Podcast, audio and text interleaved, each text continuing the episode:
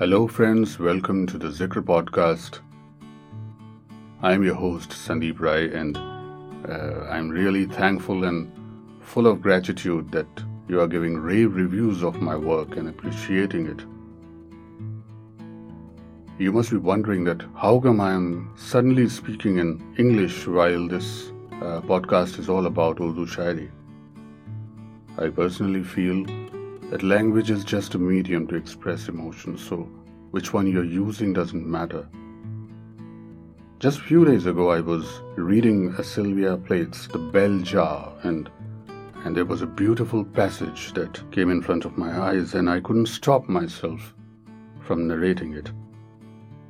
It talks about the indecisiveness in our lives when we try to do all things together and uh, unable to decide which one to choose. We want to become everything, and, and in that conflict, we choose none, wasting the precious time that we are given on this planet. And in the end, our hands are empty. I don't know how far I'm able to bring home the point, so it's better that we read out this passage, which is so self explanatory in its intent and content. I hope you like it. I saw my life branching out before me, like the green fig tree in the story. From the tip of every branch, like a fat purple fig, a wonderful future beckoned and winked. One fig was a husband and a happy home and children.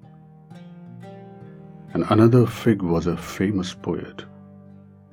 And another fig was a brilliant professor. And another one was Ee Gee, the famous editor. And another fig was Europe and Africa and South America. Another fig was Constantine and and Attila, and a pack of other lovers with queer names and offbeat professions. And another fig was an Olympic lady crew champion. And beyond and above these figs were many more figs I couldn't quite make out. I saw myself sitting in the crotch of this fig tree, starving to death just because I couldn't make up my mind which of the figs I would choose. I wanted each and every one of them, but choosing one meant losing all the rest.